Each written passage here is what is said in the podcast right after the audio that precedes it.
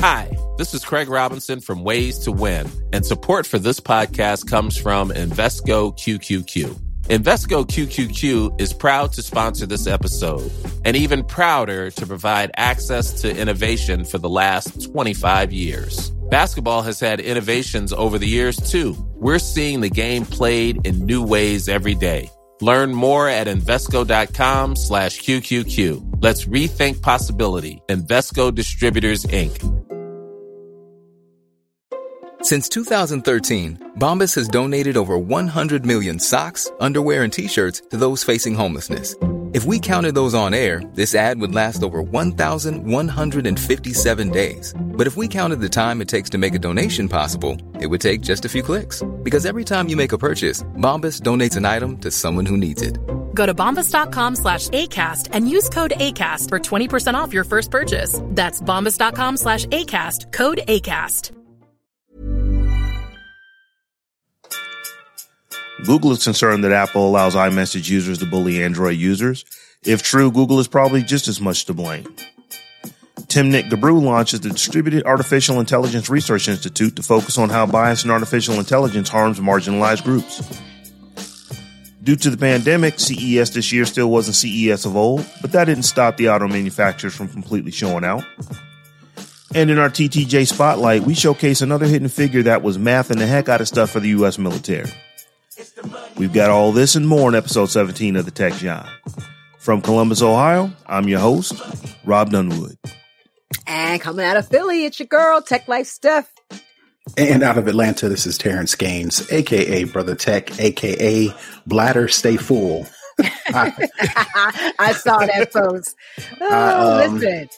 As my New Year's resolutions, uh, just one of them, uh, I want to drink more water. And I actually, for Christmas, got one of those large gallon um, with pitchers with the uh, little affirmations lines. to keep you drinking. Right, right. So it's got there. exactly. So it's 9 a.m., 11 a.m., 1 p.m. So you will see if you if you drink the amount of water by that time, by nine o'clock, I think you've drank a gallon worth of water. So I've been doing that for about a week. And let me tell you, I stay in the bathroom. see, now, I, there, there, there are conflicting reports about how much water you actually need to drink a day. Um, mm-hmm. and, and a lot of, and a lot of what I read has said that's too much. Like there is a such thing as water poisoning that oh, you wow. get, okay. um, from drinking too much water. And, and, and a lot of people say like, you know, like I said, it's, it's everybody, it's an opinion, you know, like assholes or whatever. But, um, but I have heard that drinking too much water can be, um, an issue. So you may want to check to see if you actually need that 128 ounces, um, or if the, you know, eight, eight ounce, cause even like that eight, eight ounce recommendation that we always got, drink eight glasses of water. Some people say that's too much. So I don't know. Man. Well, well, my guess is, well, not my guess. Uh, I was hoping that my body would get used to it to where I mm-hmm. wouldn't uh, using the bathroom that much. um, no, so I was going to try a lot of water though, like a gallon. Like, yeah, you, hey, you, it, your bladder's not stretching to accommodate that much liquid. so, so once I get used to just going through the, because one of my actually uh, more higher level, uh, one of my words, well, my only word for 2022 is consistency. Mm-hmm. So whatever I do, I want to make sure I stay consistent with it. So uh, the first resolution is drinking more water. So whatever I do, I'm not doubting your knowledge at all. Um, I just heard a gallon a, a, day and I'm exercising a little bit more. So my thought was, okay, well, if I'm drinking more water and I'm exercising more, then maybe my body uses the water more, but I got to get used to it. But anyway, all that to say, right. Um, trying to be more consistent with, you know, my intake and, you know, my actual exercise. But one of the drawbacks is I stay on the bed, on the toilet. it's tough. Um, I actually had COVID, uh, as you both know, but everybody watching don't I had COVID, um, over the Christmas holiday and, you know, I found myself fairly dehydrated most of the time. So I was probably drinking like five of these a day. Um, and and yeah, going to the bathroom, but it, it's tough. I, I think I did get a little bit regulated because you know by the by the time I came off quarantine, I wasn't um, going to the bathroom as much. Um, but then I stopped drinking as much too. So I think you know because I was no longer sick, that I just you know was like, all right, I don't need to drink that much water. But it's hard. Trust me. so hard. here's the question: How much water were you drinking before you intentionally started trying to drink a gallon a day? What? Water. exactly. So part part of it is that you probably were somewhat dehydrated Your anyway. Tolerance just because was zero. You weren't drinking anything. Um, you're over 40. so that, you know, things just change. Um, you know, oh, which by the way, uh, had a, had a birthday. So happy birthday to me over the holiday. Oh yeah, break. you did. You were like, you were like mm-hmm. an early January baby. Oh yeah, it was New Year's. So I'm just I'm gonna mess with you. Mm-hmm. So were you the first baby born in oh, your hospital? Right. You're the first, right. and, she, and, and, see, I'm January 31st, so you're the first and 30. I have a birthday mm-hmm. coming up at the end of the month. All right, there you go. January babies, but uh, but no, that that's that's a big part of it. If you uh you know you, you get to a certain age and things just change, so that that's going to increase more. But yeah, most people and I'm not saying this because I'm any type of expert on this, but I have worked out a lot uh, you know, at a point in my life back when I was playing ball and stuff like that.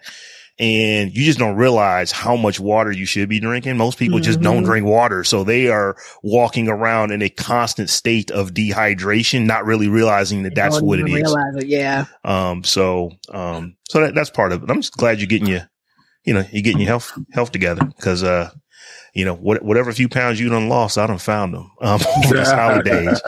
Cause it's like, ah, you know, stuff like you just said, you just had, you just had it.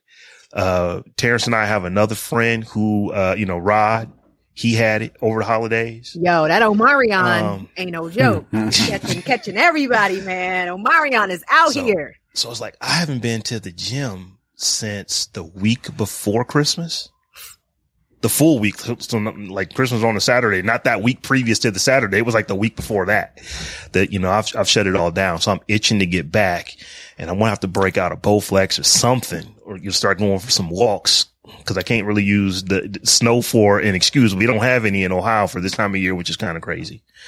But, uh, yeah. but anyway, this is a tech show. we probably should get to talking about some tech. So, but before we do, let me mention, uh, Patreon. So there are folks, uh, we mentioned Saray, who is listening to us, watching us right now. She hit us up in, um, Discord. Hey, y'all live streaming tonight? just just wanted to make sure we was doing the thing because this, you know she, she, holds it down. She she has been in most of these since we started live streaming. So and the way that you do that is that you have to hit us up on Patreon. So head over to patreon.com forward slash the tech Jawn and you can sign up for various benefits over there. One of which will give you the ability to watch us do live streams of the show.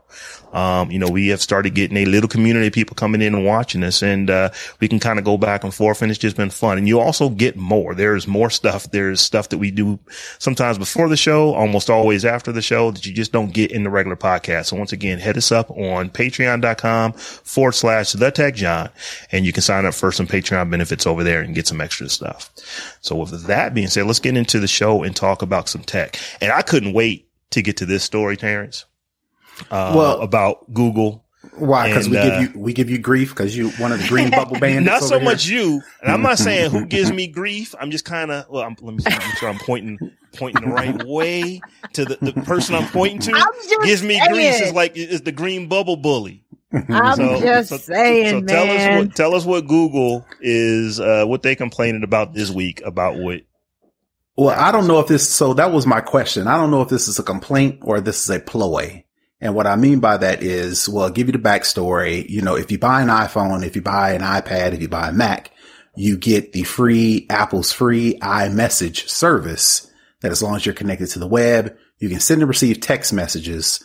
But Apple takes it a step further. They've got extra features like Memoji. They've got suspe- uh, specific replies that you can reply to a message without actually physically replying. You can give reactions. Mm-hmm. You can do, um, all these extra things that little, uh, uh, the little re- the screen reactions. Yeah, like for, I'm like fireworks. I, I, was like, what am I yeah. trying to say? I was like, fireworks, like the New Year's Eve, every, every yeah, yeah, yeah. day. It was like fireworks. Right. So you got all these features that Apple users take advantage of. In addition to that, you know, the whole cult thing. If you know you're sending somebody a message to an iPhone or to an Apple product is because you'll see the green bubble as their response in the message. And then everybody that's using text message, more specifically Android users, you know, they'll get a green bubble. So if you're sending somebody a text message or you're in a group conversation like us, me and Stephanie, we're using iPhones. We send and receive messages. We see a blue bubble.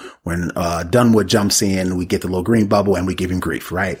well, Google has decided to take it a step further and equate the fact that Apple users have this specific set of features and this specific, um, offering that everybody doesn't have as bullying. Well, so, no, I got to stop you. I got to stop okay. you because that okay. that's that's that's part of the context. But right. um, the the article the article that we had in from The Verge is not the full thing. They they basically regurgitated a Wall Street Journal. Uh, like it was a it was a pretty long um, article that I read today.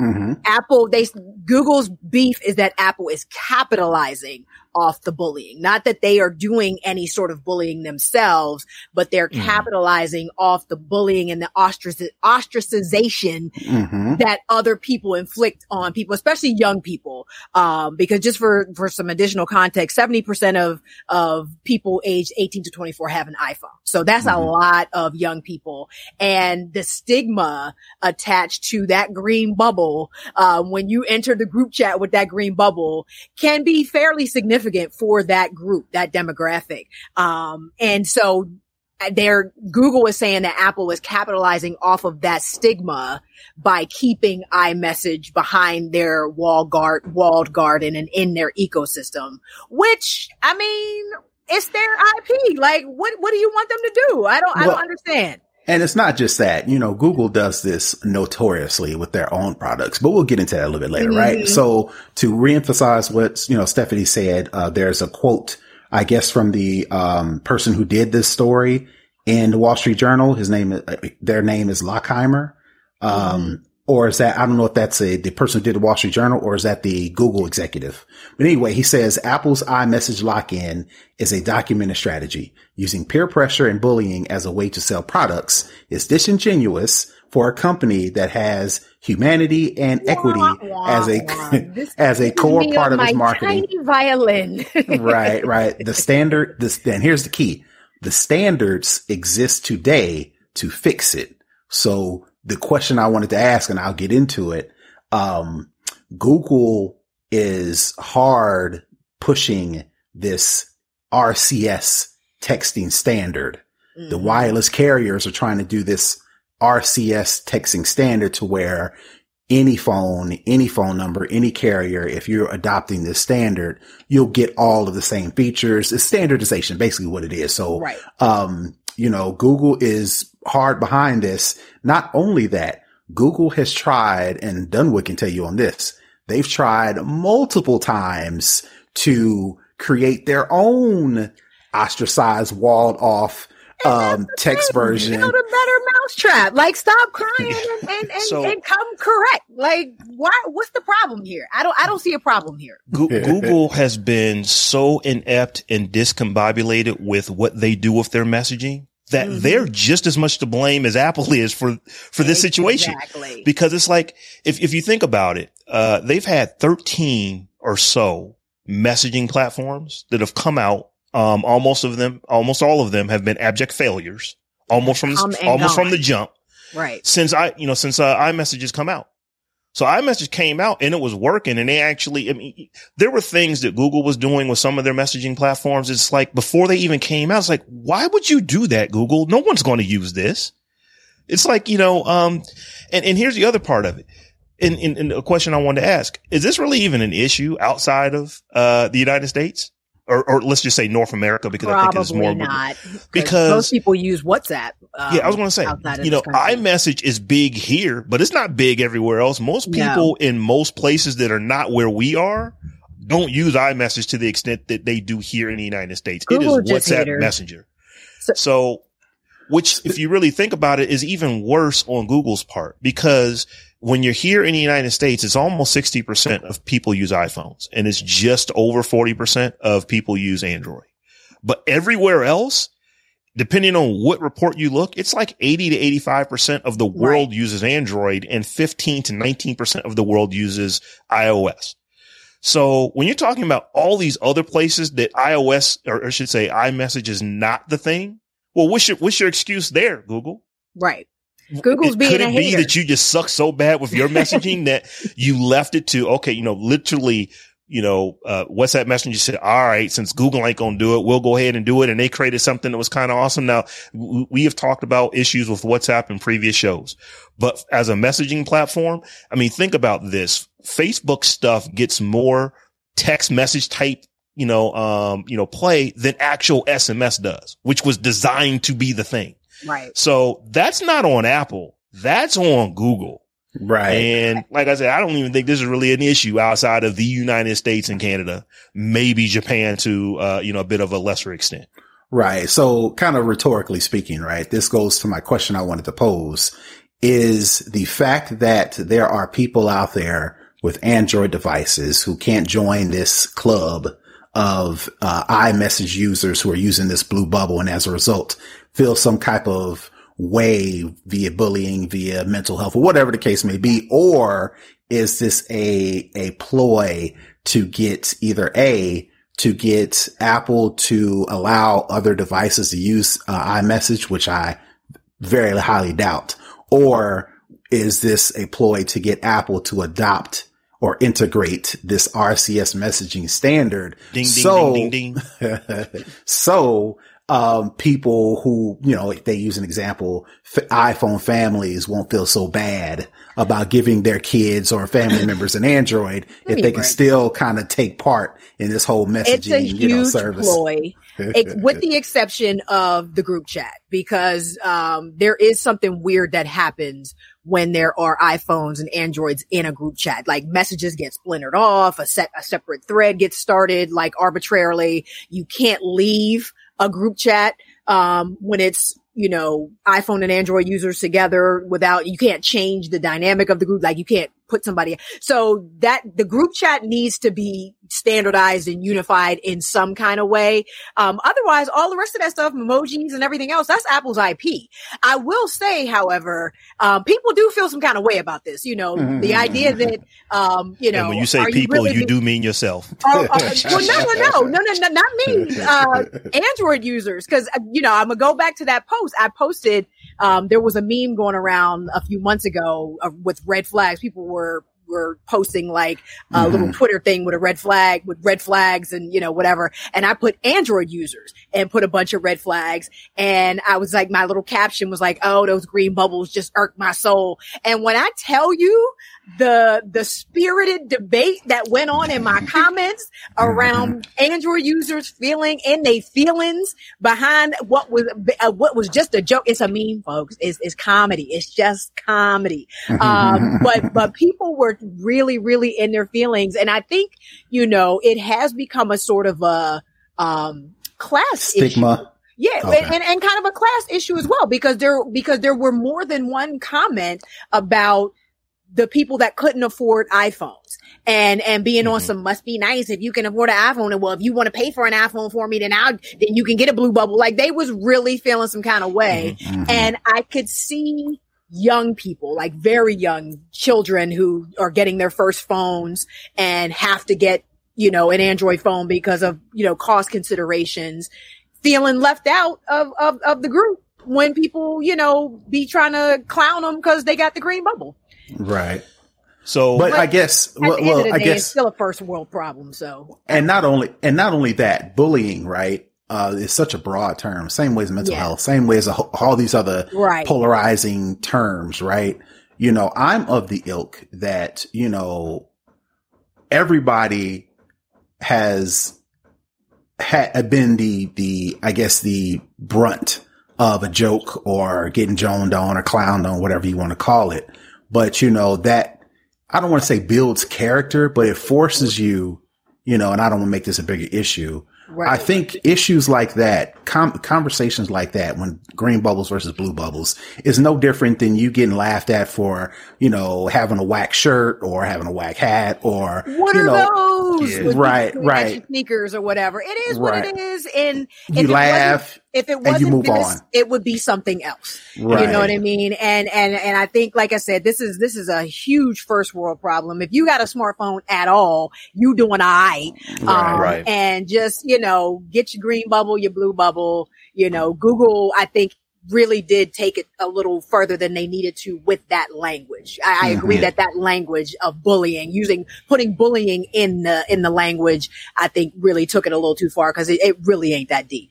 Right. No, and and as I said, I believe this is an RCS thing um, because Google might have, you know, by just pure process of eliminating, you know, all the wrong things that they've done with messaging. They might actually be onto something with RCS at this point. Mm-hmm. Um, simply because the carriers this year have all decided that they're going to use, uh, Google messages as their default. So if you buy an Android device this year from AT&T, T-Mobile or Verizon, the default messaging application is messages. Um, I don't know that that's caught up around the world yet but they definitely are doing that here in, you know, in, in the States. So you're mm-hmm. going to get to where, at least if you're talking to another Android user, you're going to get very, you know, you know, very iMessage like feature and functionality between you, yourself and other folks who are using, um, this platform. And, so. Well, well I was going to say, you know, I, and we can get off of it, but that's how ironic is Apple, uh, Google trying to give Apple grief for, um, forcing quote unquote, their iPhone users to use iMessage when if you, what you say is true and you get an Android and the default is Google messages as a, as versus Samsung has their own messaging platform versus all these other brands that come out have their own messaging platform. Aren't you doing the same thing on an mm-hmm. Android to where you are forcing people to use the Google version? And then if somebody else that doesn't use the Google messages, they decide to use the, the default text messenger you know, you're doing the same thing. So it's like how ironic, you know, kinda, kinda, sorta. Um, but RCS, it, everybody thinks that's Google's thing. It isn't. It's actually just a standard. Right. So any SMS app can use, uh, you know, you know, can use RCS. Now there's some okay. issues with, uh, you know, um, peer to peer, um, you know, encryption, um, with that. You know, you right. kind of need Google and Messages that for that. Be, that would be Apple's pushback, if, if yeah. any. I think they, st- they talked about the fact that, you know, security yeah. would be compromised and, and that's so, their thing. So. Right. So, so that, that's part of it. Um, but you know, the carriers were so slow with rolling out RCS because for them, it's like, well, how do we make money on this? It's like, we're not really making money with SMS anymore. So why bother? So how are we going to make money with RCS? Mm-hmm. Oh, we really don't see how we're going to make money with that. Nope. So although it is a standard, we'll, we'll eventually get to it. Google had to basically on their servers in you know in, in um, enable all these features that you now get in uh, the uh, the Google Messages uh, application. So the carriers are saying, "Hey, well, we don't have to develop this anymore. We can just let Google do it, and it you know not charging you any less." For uh, your phone or for your service.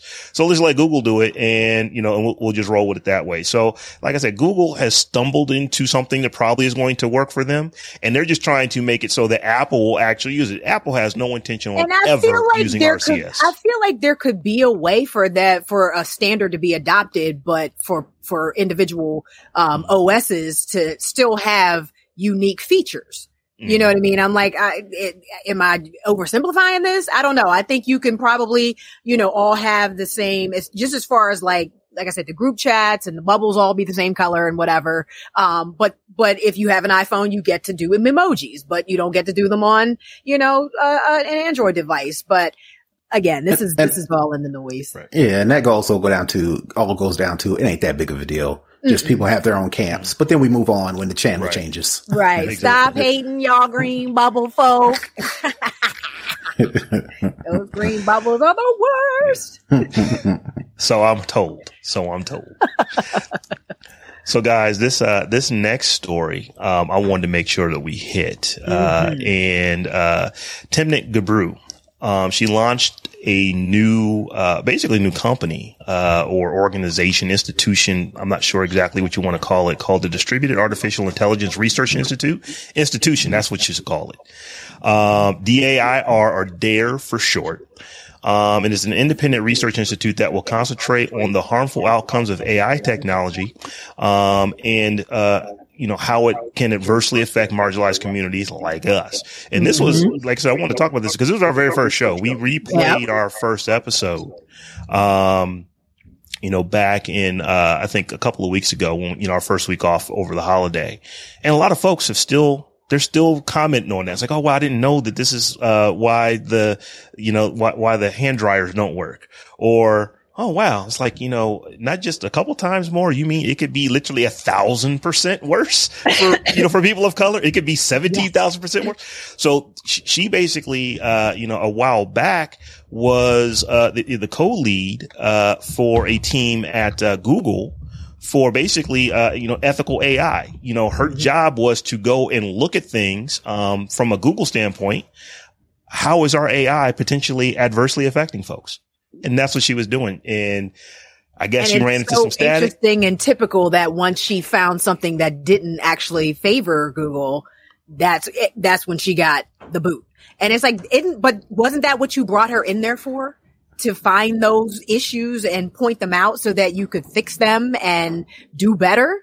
Like I, I just, I don't get it. So the, the Google thing was a little over a year ago. It was December of 2020, mm-hmm. beginning of December 2020 when she ultimately, I don't know if, if fired was the right word, if terminated was the right word. Let's just go with she stopped getting parted, paychecks from Google. Parted ways with the company. Exactly. Because there is some um, dispute as, as to whether she was fired or quit on her. And like own. I said, she was the, uh, you know, she was the co-leader of the ethical AI, t- AI team. I mean, this, she, she was a, you know, executive, you know, at this company and was just dealing with, all right, guys, why, why is the stuff that, you know, you know, doesn't look so great from a Google standpoint? Why are we having such a hard time getting things moved through, getting, you know, getting this stuff to get out there for peer review and all that kind of stuff. And like, there's a whole ton of articles over the yeah. last year that have been written on this and we've linked to some in our show notes, which actually our show notes are on the techjawn.com for, you know, um, forward slash show notes. You'll be able to get those there, uh, starting tomorrow when this episode goes up.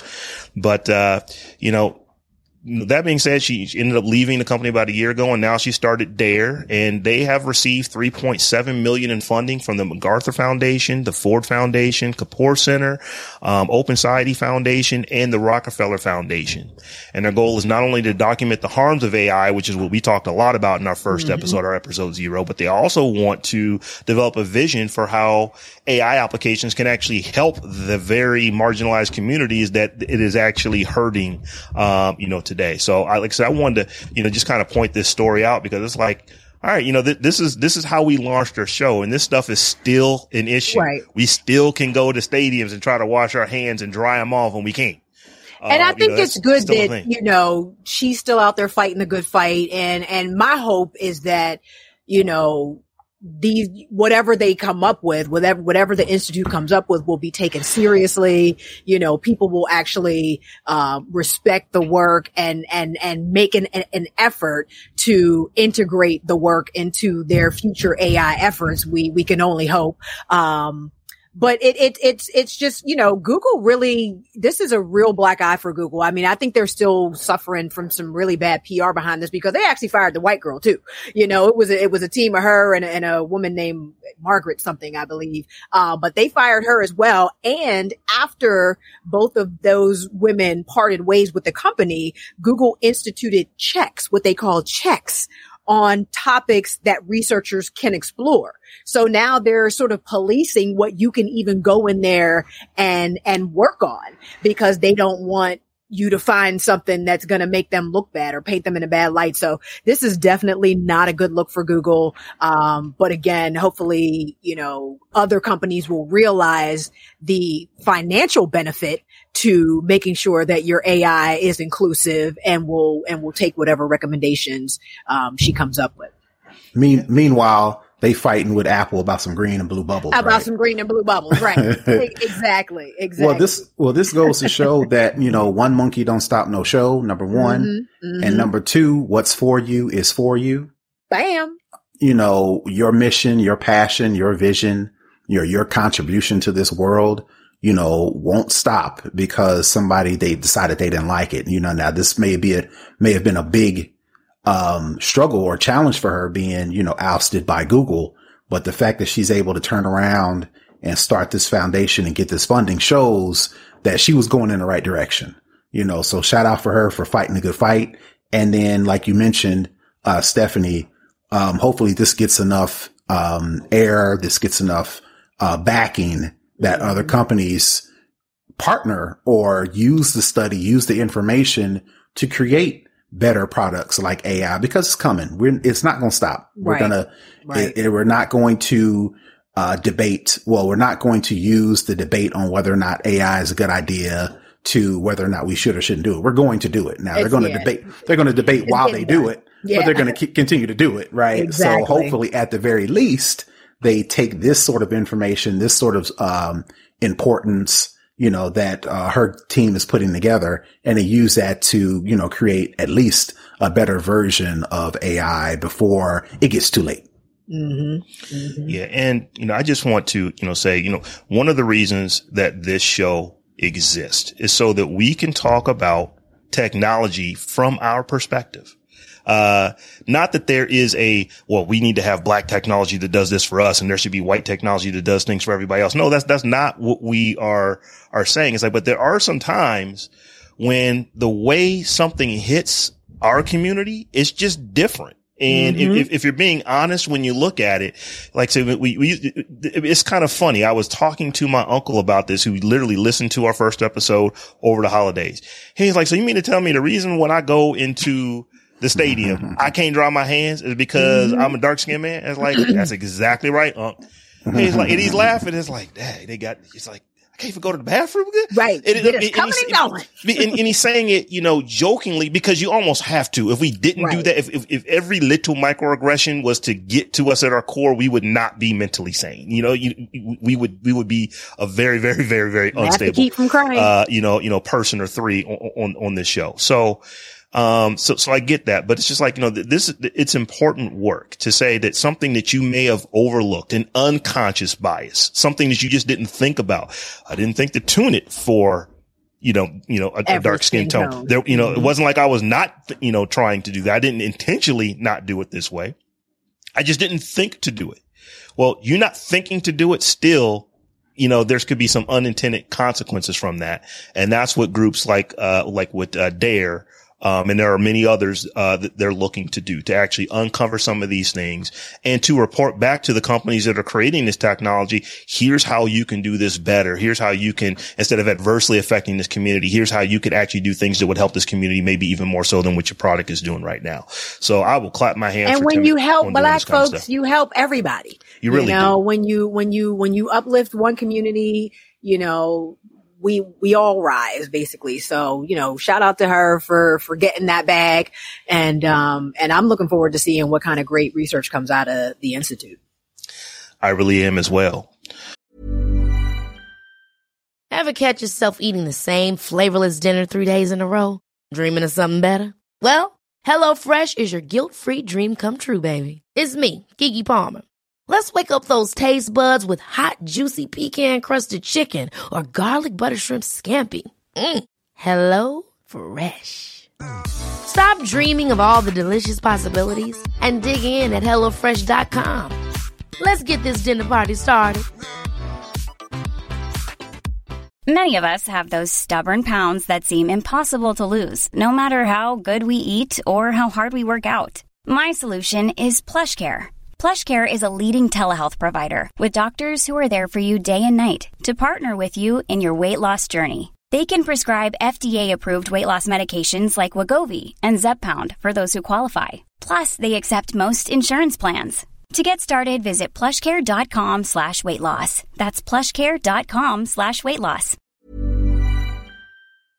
So you guys, there was a little itty bitty tech conference this year called Commuter, uh, Consumer Electronics Show. And I think initially a few months ago, we were thinking, okay, we're going to be back. CES is going to be back the way that it, it has always been. And then and then Omicron, and now we got Deltacron and all the crons and Flurona. Now we got Flurona as oh, well. Oh my goodness! So unfortunately, you had a, quite a few um, presenters uh, backed out. And quite a few attendees backed out. Um, I was just looking at video. It did not look like CES. I've been to CES three, you know, three times now. Clearly, all before uh, pandemic, and it is stacked wall to wall with people it was not. It was like being at a like a Lowe's at like right before they close it. Like they close at nine, being in there like eight fifty. There literally is nothing going on um, at CES, but there still was some pretty cool tech that uh, came out of it. So I think uh, at this point of the show, we're going to talk about um, you know just some of the stuff that came out. Now, ter- no, Terrence, you had some specific stories uh, about you know cars that you wanted to talk about. So why don't you go ahead and uh, lead us into that discussion? Well, um, I'm I guess a little excited to finally see um, our big three or the major car manufacturers start to take EV seriously. Not to say that they haven't been taking it seriously, but it seems like they've been they dragging their feet. They and, hadn't. and, you know, so it seems like at uh, Until CES. Elon started making more money than they were. And then even after that, you know, they're still kind of, you know, um, uh, specifically GM was talking about, oh, we're going to, we're not going to do EVs. We're going to do full autonomous and we're going to partner with this company. We're going to partner with this company. Now they're finally saying, all right, let's just get some cars out there on the road so we can then build off of that. So that's why I wanted to kind of, uh, put, talk about the story because it seems like there were a lot of companies at CES, which side note, I've never been to CES.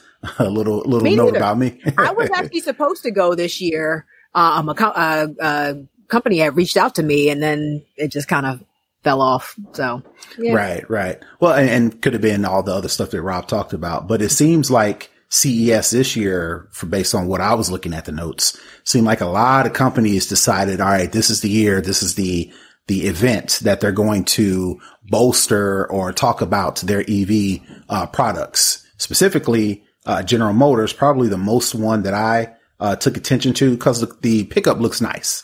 Uh, they have announced their, it's called the Chevy Silverado EV. Um, it's supposed mm-hmm. to come out in, uh, 2024. They've already got reservations open. They're using their new Ultium. I think that's what it's called. Ultium, Ultium, Ultium. I said it wrong. Ultium EV platform. They'll be able to get 400 miles on a full charge. It's going to use, um, DC fast chargers, which is the, I guess the majority of the public chargers that you see if you go to a, a mall or you go mm-hmm. to a mm-hmm. hotel and you see like the EV stations over there. I think theirs are DC chargers. So this, uh, Chevy Silverado EV will be able to get you 100 miles of EV range in just 10 minutes on these public EV uh, DC fast chargers. No word if to if GM's going to create their own supercharging platform. Uh, I don't think they should, but that's just opinion. I think they should use what's already out there until they really see, you know, if this is something that their consumers want. But the fact that they put out a nice looking. Yeah, that Silverado mm-hmm. looked really, really nice. And I don't even, mm-hmm. I don't even rock with pickup trucks like that. Um, mm-hmm. but it looked, it looked aesthetically really, really nice. Right. Um, we'll put the link in the show notes so you actually take a look. It reminds me of the Cadillac Escalade. Mm-hmm. I think they had a Cadillac Escalade EXT. I think that's the name of it. Um, I think, um, another. It also looks like G- the Chevy Avalanche a little bit too. The Avalanche. That's what I was mm-hmm. looking for. Yeah, the Avalanche. So it kind of has that look. Um, but again, it's got the EV qualities. There, of course, GM is trying to keep up with Ford, who did their Lightning, the uh, Rivian pickup that's actually on the road now. Um, but all that to say, you know, it seems like uh, GM specifically finally decided to kick it in gear. I've been waiting on them for years, you know, again, I may not be ready for EV, but the fact that they're putting out one and it starts at, uh, $40,000, I think is the entry level. Yeah. $39,000, $39,900 for like the base level. Of course, mm-hmm. once you add up all the accessories and all this and all that, um, I think Charles, uh, in the, in the chat mentioned it's going to be over 105k once you add all the accessories, yeah. but the base level is going to be at 40,000 to, of course, keep in line with all the other models that I mentioned that have that base level price as well. So, uh, go ahead, Rob. G- GM is taking the stance. Um, no one has told me this. This is just what's in Rob's head. But in, in my head, GM is taking the stance that we're going to wait as long as we possibly can. So, uh, w- what I think is driving GM is either laws that say you have to do this or competition that says you have to do this. Right. And they're looking at, whoa, the F-150 was already kind of kicking our butt and look at how this lightning is going. So, you know, the, the F-150, uh, lightning is doing, uh, even though it's not available is, you know, so many people are pre-ordering this that the dealerships are jacking the prices up like 20, Oh. not, not because you got extra features. They literally saying this car, even though the, you know, the MSRP might be 59 on it, or this truck, I should say, might be 59. Nah, it's going to cost you 89 because we Hey, can. supply and demand. Um, that, that's what they're Welcome doing. To So- so, uh, so I think the GM is looking at that and saying, okay, competition is telling us that we now have to go and do this. And, um, I, I believe a lot of this car is based on the electric Hummer, which they actually had come out, um, Right, you know, late right. last year. So Less bulky, more streamlined. definitely less bulky, more streamlined, you know, but they've already had a lot of this work done. Um, and now they're going to go ahead and put it in this, but, um, like, like you said, you said, you know, 2024, late 2023, when this thing comes out, let's, let's see. Um, Right, I, I don't know if I'm willing to give GM that kind of credit that they're actually going to hit that deadline. Um, I think that it's probably going to be a little bit longer, but once again, if the F-150 is selling like that to where they have no choice, um, They'll get it done. th- th- you know, they're, they're going to get it done because I think a question that you can legitimately ask at this point is, are you going to, uh, you know, you know, when are we going to get to the point to where people actually are looking for EVs maybe, uh, plug-in hybrids more so than they're looking for, uh, you know, um, gas combustion engine cars. And I think that that is going to be, well, when you can get the price to be the same. Um, regular people, um, that are just, I need this car, you know, it's a, you know, it, it is a commodity for me. I have to get from point A to point B, uh, to, you know, to exist. That's why I'm getting this. Um, clearly you're going to want that car to look like you want it to look. You want it to drive like you want it to drive. But at some point, you know, the re- regular folks aren't going to pay a 20% premium just to have something electric. It's like, so I can No. pay more money to get this car that's going, you know, that's going to be a little bit different than what I'm used to, but it doesn't really do anything different than what the other car did. It's like, I'm still going to No, go you get point in, A you to turn the key, and you drive. E- and e- exactly. yeah, So and we're still. I don't think we're there yet with charging stations either. no, we're definitely not there with non-Tesla charging stations. So, Mm-hmm. so I think that once again, GM is like, you know, they don't want to lay the groundwork for all of this. They just want to, once somebody else does it to the Ride the extent, wave. okay, let's come in and let's Mm-hmm. GM this thing. Um, you know, that's, that's kind of how they've been for probably the last 30 years with, you know, with their vehicles. Let somebody else do it and then we'll come in and do it the GM way. So it, it'll be Yeah, real but ha- interesting to see. I don't want to say has that worked, but I guess, you know, that methodology. And then you got and even before, even before Tesla, you had Toyota and you had Honda and you had all these companies come in to now. I mean, I don't watch NASCAR, but if you look at all the cars that they use in NASCAR, Toyotas, Toyotas, um, a Hondas, Hondas, Hondas, and then maybe a GM or a Ford vehicle. So, I mean, just in that sense to where this like they're waiting around. It's like, meanwhile, you got Tesla and some of these other companies, you know, not to use a drug reference, they flood the market with product, you know, and making it a household name to where by the time GM jumps in, people are not going to say, "Uh, uh, I'm going to buy electric vehicle. Oh, I'm going to buy a Tesla. You know, they make it like a, like band-aids or Pampers. Right. You know, by that time, yeah. yeah. Yeah. let me, let me Google this Brand versus name. let me go on the internet and do a web search, right?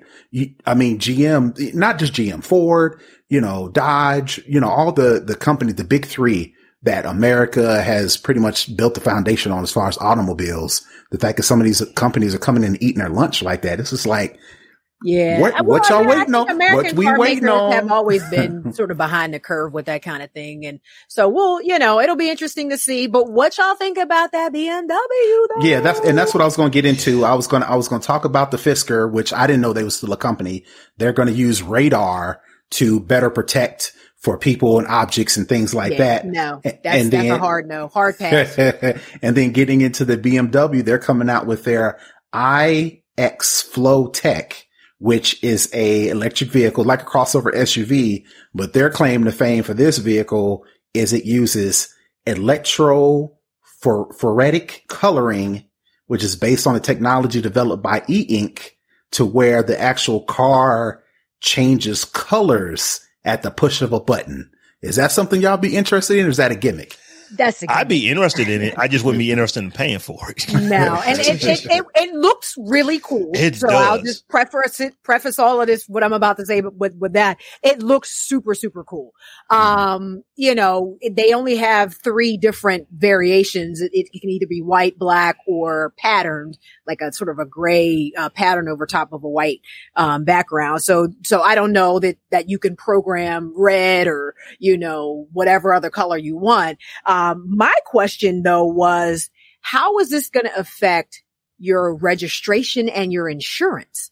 You have to have your car's make, Mm. model, and color on Mhm. your registration and your insurance. Mhm. And so if your car can change colors, like, and then how does this affect law enforcement? You know, we, we're on the lookout for a blue, you know, BMW. And, and then you're like, okay, well then let, let me make mine white. You know what I mean? So it, it, there, there are, this is one of those things that was a, a solution looking for a problem.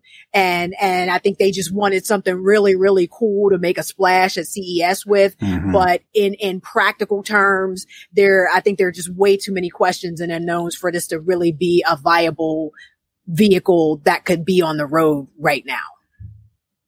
It looks dope though. It looks super dope. Yeah, thing is- that, is, that mission accomplished. You know what I mean? I think they wanted everybody to be like, "Yo!" And but yeah, it, it's going to be interesting. Like I said, with with with registration, insurance, and and law enforcement considerations around changing the color of a vehicle. Um, like how do you even do that? I remember. So there was you, you guys. I know you remember Knight Rider with David Oh, yeah. Hasselhoff, but in the some, sometime in the two thousands, they made a a spinoff or a, a revamp of Knight Rider, and this time instead of having you know Chevy, it was like Ford. So it was a uh, you know I think it was like a Super Snake was the Yeah, car Mustang. It was a normally, Mustang. a Mustang, and then then it was you it could turn into like a truck. You know, it could it could So change it. with on a I just- transformer, then it literally was, it literally was a transformer, but it was like, it was kind of cool. I was like, okay, you need a, you, you need a truck, hit a button, it turns into a truck. And it's like, okay, well, this is not Yeah. that, but it's like, you need a new color, hit a button, you, you know, the color of your car changes. that's not KITT.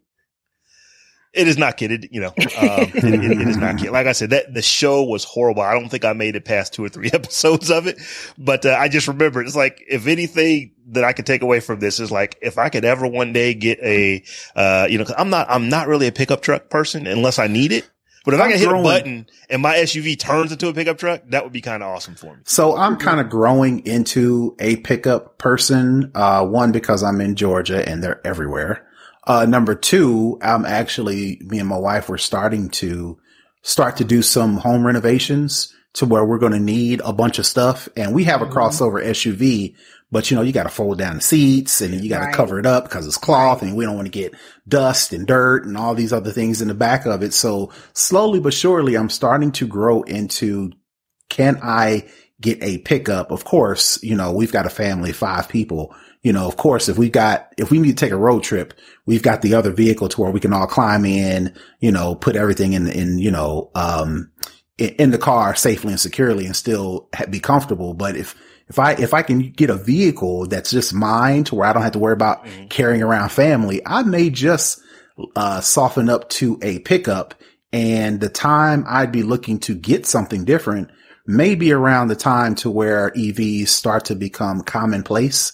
So just to, just talking in the air, I, my next vehicle may just be a pickup electric vehicle. Again, they have to be commonplace by then and they have to look good. My main gripe about electric vehicles before Tesla is them things was ugly. They And were. Tesla- they and were they- horrible. They look like bullets. It's like, it's They like, were uh, pretty horrible.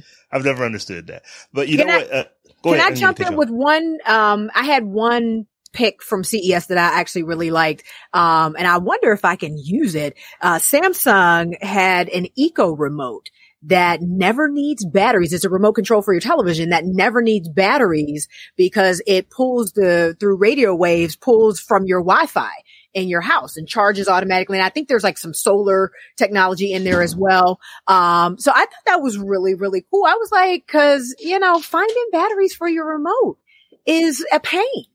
And, yeah. and I'm, and I watch a lot of television, you know, and a lot of different streaming services and platforms and things like that. So the idea that you could have a remote that didn't need to be charged, um, is that what you have? So the one you're talking about can do solar and it can actually charge off of your uh, Wi-Fi. Wi-Fi. Mm-hmm. This one is the 2021 model that actually is solar powered. Nice. So I just got this joint, you know, a few weeks back and I'm trying, I'm like, is what is, you know, I'm, i refuse to read instructions. That's just not going to happen. I've been using TVs for, for darn near 50 years. So I'm not, I'm not going to read instructions. So I'm like, how do I charge this thing up? So I'm trying to sit it on like Q chargers and stuff like that. like, no, that's not it. And unfortunately, I, I did have to actually go, I didn't read instructions, but I did ask Google. and it's like, oh, it's solar power. Just turn that joint over and sit it in sunlight and it, will actually charge up. Um, in addition to actually, it has a, uh, a, uh, is it USB a universal remote? So can you use it with other televisions and stuff like that? I don't know. I haven't tried that yet. I'm only using it with the, uh, and I just got me a little 8K joint, um, you know, down in my office and it, you know, it, it came with that. So I don't mm-hmm. know if I could use it with something else. It's very possible. But um, I just thought that was kind of cool. Now I would like, totally get one. I don't know if I would buy a whole new television just to get uh, Eco remote, but no, uh, I wouldn't either. And I can tell you, if this remote goes out, I will never replace it with this at the price these things are. This this thing costs almost two hundred dollars, and it's like, so I could get another remote that costs me thirty dollars that right. does everything that this one does, except not charged by the sun. Well, you got to make sure you just put it on your windowsill like your plants. So, uh, but yeah, it's like, you know, I saw that and it was like, is that really a problem that needed to be solved? But or is it just well we can do it? It's like listen, and, and if you save a couple bucks a year on batteries and and the environment, right? You know what what who, harm is what harm is done? I think they said that over seven years, which uh, hopefully the life of the television is more than seven years, but over seven years, uh, or the life of this remote is longer than that. But over seven years, I think they said they would save like eighty million to ninety million AAA batteries or something like that. So and yeah, that, that's significant. That, that's yeah. that's significant. Um, but yeah, I was like, you know, I saw that. I'm like, wait, that's not my new joint, is it? No, it's like, so no, I, uh, I did, I purposely don't look at CES TV stuff because I always buy my TVs right before CES so I can get, you know, great deals on them. And, um, so I don't want to know what, I, I don't want to have that I'm missing out on this. I don't want to know that, oh, I don't have to just put it in front Here's of the sun. I can now just let my Wi-Fi. yeah. So But no, there was there was a couple you know good things. Did you guys see the Roborock S7 Max V Ultra? Uh, no, I that is the fourteen hundred dollar Roomba, for lack of a better oh, word. Geez. It is a robot vacuum cleaner. Does it climb and stairs? Right, fourteen hundred dollars. It would need to. This does not clean stairs, uh, but it does actually mop the floor in addition to doing the vacuuming. Now, the reason I put this in here at $1,400, I will never forget this. It was Christmas of 1988. I was a, I think a junior in high school, um, sophomore in high school, something like that. No, it must have been a junior because I was driving. My grandmother bought her third Kirby vacuum cleaner. She's only ever owned Kirby. Mm-hmm. And like every 15 or 20 years, she would, she'd get a new one. This was the year that she got a new Kirby. And I remember her, you know, um, th- this is back in 88. I want to say my grandmother paid six or seven hundred dollars for that back in 88. Wow. Okay. So I'm thinking to myself back then, there ain't no way in the world I would ever spend that much money on a vacuum cleaner unless that vacuum cleaner could vacuum by itself. It didn't need me to do it. Well, and it would need the mop. so I remember having that conversation uh, in my head when my grandmother got this, you know, um, this Kirby uh, vacuum cleaner, which I think is still going strong. I think my aunt still uses it or still has it. I don't know if she's using it. She probably has upgraded, you know, at this point.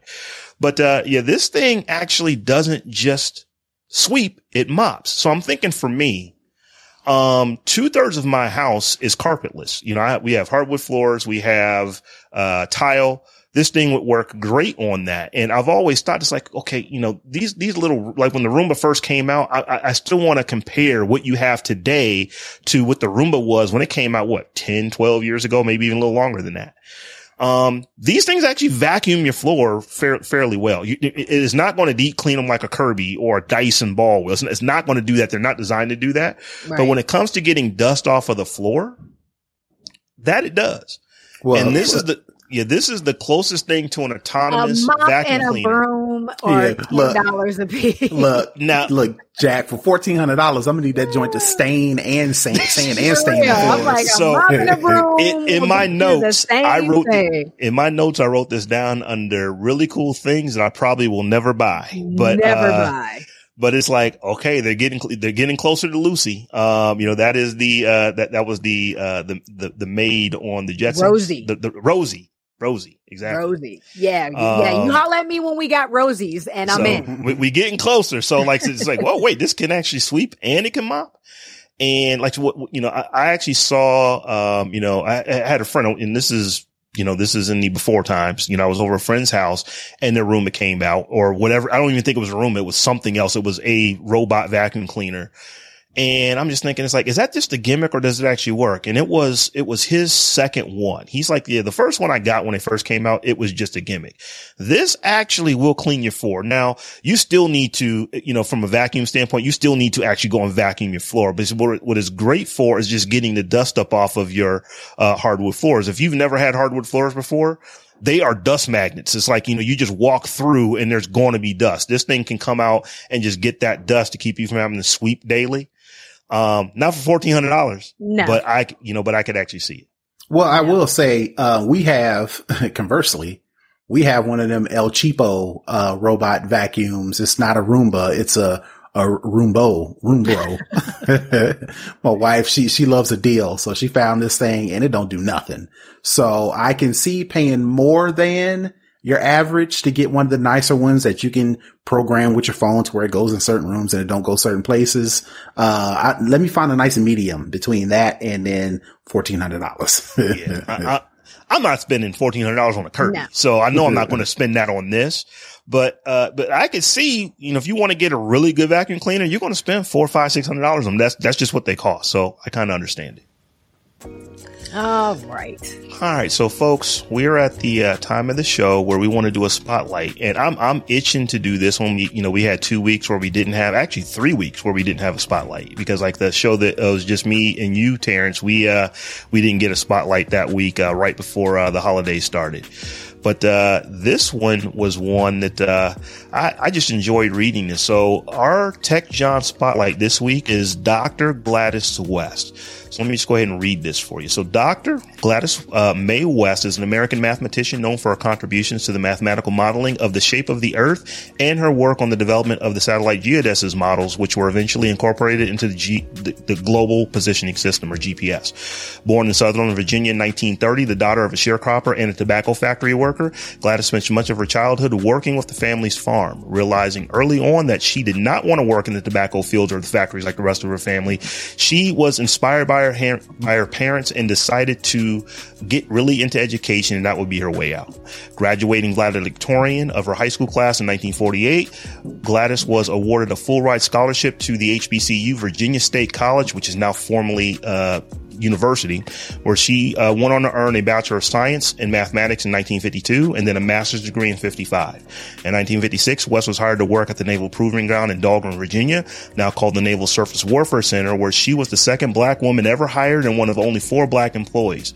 West was a programmer in the Naval Surface Warfare Center Dahlgren Division for large-scale computers and project manager for data processing systems that used the analysis of satellite data.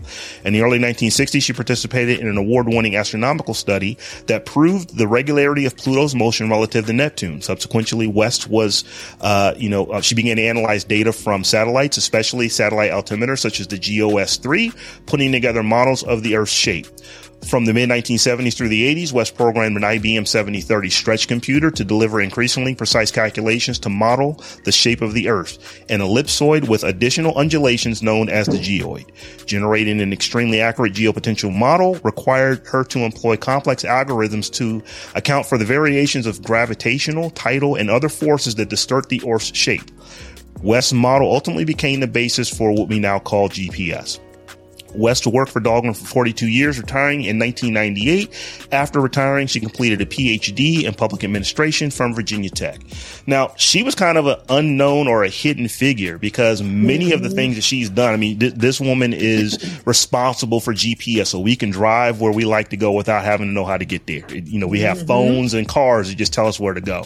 Um, but many of her accomplishments went under the radar until a member of a sorority, Alpha Kappa Alpha, um, you know, you know, read a short biography and was like, so Dr. West was another hidden figure, you know, just mathing the hell out of stuff for the U.S. government, which she, she absolutely was doing. Um, in 2018, Dr. West was inducted into the United States Air Force Hall of Fame, was awarded female alumna, excuse me, female alumna of the year uh, at HBCU Awards, and was selected by the BBC as part of their 100 Women of 2018.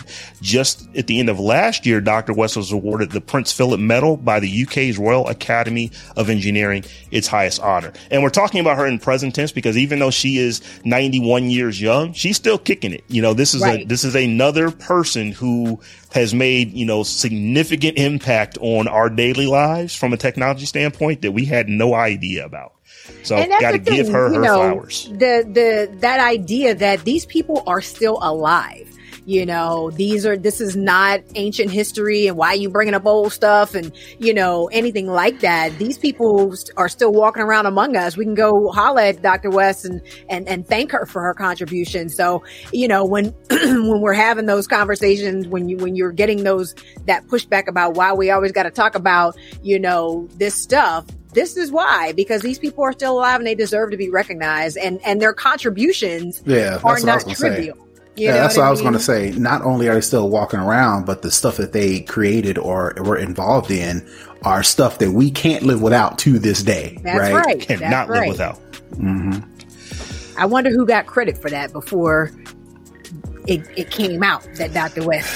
Well, you know, I, I know we thing. all probably know some AKA. So mm-hmm. when one of her sorors found out, that was not going to sleep. they right. was going to make sure That's that right. Earth knew, and they absolutely did. Because, like I said, you know, it took forever, but she finally did get her flowers, and she'd still get them. Like I said, she is still here with us today, ninety-one years young. Amen. So, folks, we're at the end of our show. And as we always do, we want to shout out our new patrons. Um, as we talked about at the beginning of the show, you can become a patron of ours over on patreon.com forward slash the tech Jawn. And this week we've got a few new names to add. So we want to add Fred, Alan, Donovan, Nikia, and Xavier as all new patrons. Um, and we also want to um, shout out uh, Gary Fisher, who gave us a raise. So real quick, thank you so uh, much. Nakia is my sister. Thank you. Thank you. Love you. Mean it. Thank you for keeping it in the family. Thank you for the support. oh, and she's all the way down. She she she, she hit us up on uh, Patreon. She's already in Discord. Oh yeah, we were. That's who I was texting y'all to try mm, to help in right. there. And and when I tell y'all, you know, she's another uh, Bitcoin convert from listening to our episode with with Tonya Evans. I mean, she has just been like, "Oh my god, crypto, crypto! You gotta put me in I mean, she just just like a rocket ship. So um, we definitely have to have uh, Tonya back soon because I mean, the streets is talking we definitely have to get her back. And crypto might just be a thing because so many people are talking about it. it might just be a thing that we not every week we're not going to talk about crypto, but it'll be something that we we bring up more than just every time we have a guest that can talk eloquently about it. Because uh, well, we're not going to be able to help it soon because that's yeah. going to be the forefront yeah. of everything that we talk about going forward. So it may not even have to be something we remember to do. It'll just be something just like you know green and blue bubbles. Absolutely. So, y'all, we are at Shout the out end. our message. Um, we just did our first show of 2022. Woohoo! Can't believe it. it's like uh we're, we're this is only this is only 17 this is only episode 17 but we feel like we've been doing this forever we really just started at the end of the summer so we once again just want to uh you know thank all of our listeners all of our patrons who hang out with us uh, every week to talk tech about you from our perspective and with that, Stephanie, why don't you go ahead and tell the folks how they can get to you online? So you can see me all around the web at Tech Life Steph and check out my website at tilldeathdotweet.com. And you can find me on the interwebs everywhere at Brotha Tech, B R O T H A T E C H. And I am Rob Dunwood or at Rob Dunwood on all the things. And we also want to say that, you know, head over to thetechjawn.com. We have a website over there where we have started finally putting our full show notes up. So you'll be able to get all the links and all the, all the, all the good stuff that we talked about in this episode and, you know, in previous episodes when you head over to thetechjawn.com. And with that, Word. we gonna go ahead and get up out of here. So until we get together again in a week's time, peace. peace.